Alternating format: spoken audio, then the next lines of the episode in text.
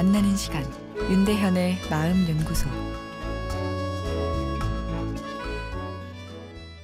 안녕하세요. 수요일 윤대현의 마음연구소입니다.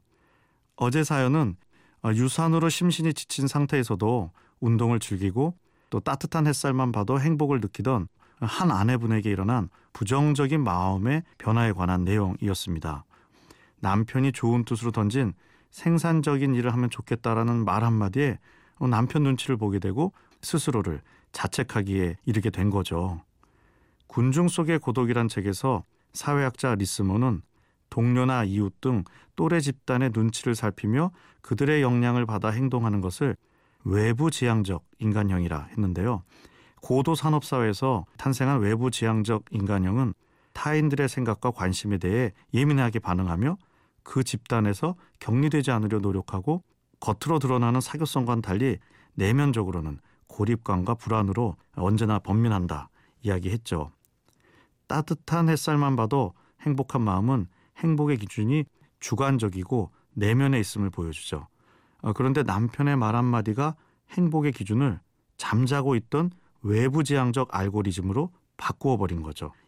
다른 사람이 나를 어떻게 바라봐 주는가에 의존하여 자신의 가치를 평가하게 만든 것입니다. 주관적인 가치의 행복을 느낀다는 것은 두 다리의 힘을 딱 주고 세상이 내 주위를 돌게 하는 것입니다. 그러나 외부의 가치에 내 행복감이 결정되도록 하는 것은 내가 인공위성처럼 다른 사람을 빙빙 돌게 되는 것이죠. 눈치를 볼수록 더 빙빙 돌게 되어 삶이 어지럽고 피곤해집니다. 타인의 인정을 받기 위해 노력했는데 그 노력에 지치고 한계를 느껴 이 사람이 싫어질 때 느끼는 고립감이 군중 속의 고독인 셈입니다.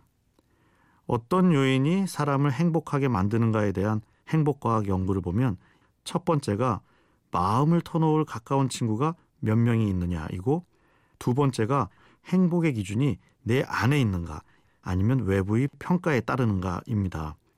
두 요인은 사실 연결되어 있죠.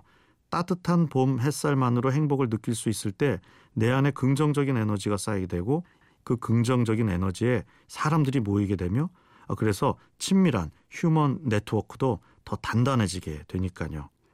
반대로 외부의 기준에 지나치게 의존하게 되면 에너지가 고갈되기 쉽고 사람에 지쳐 결국은 고독한 삶에 이르게 됩니다.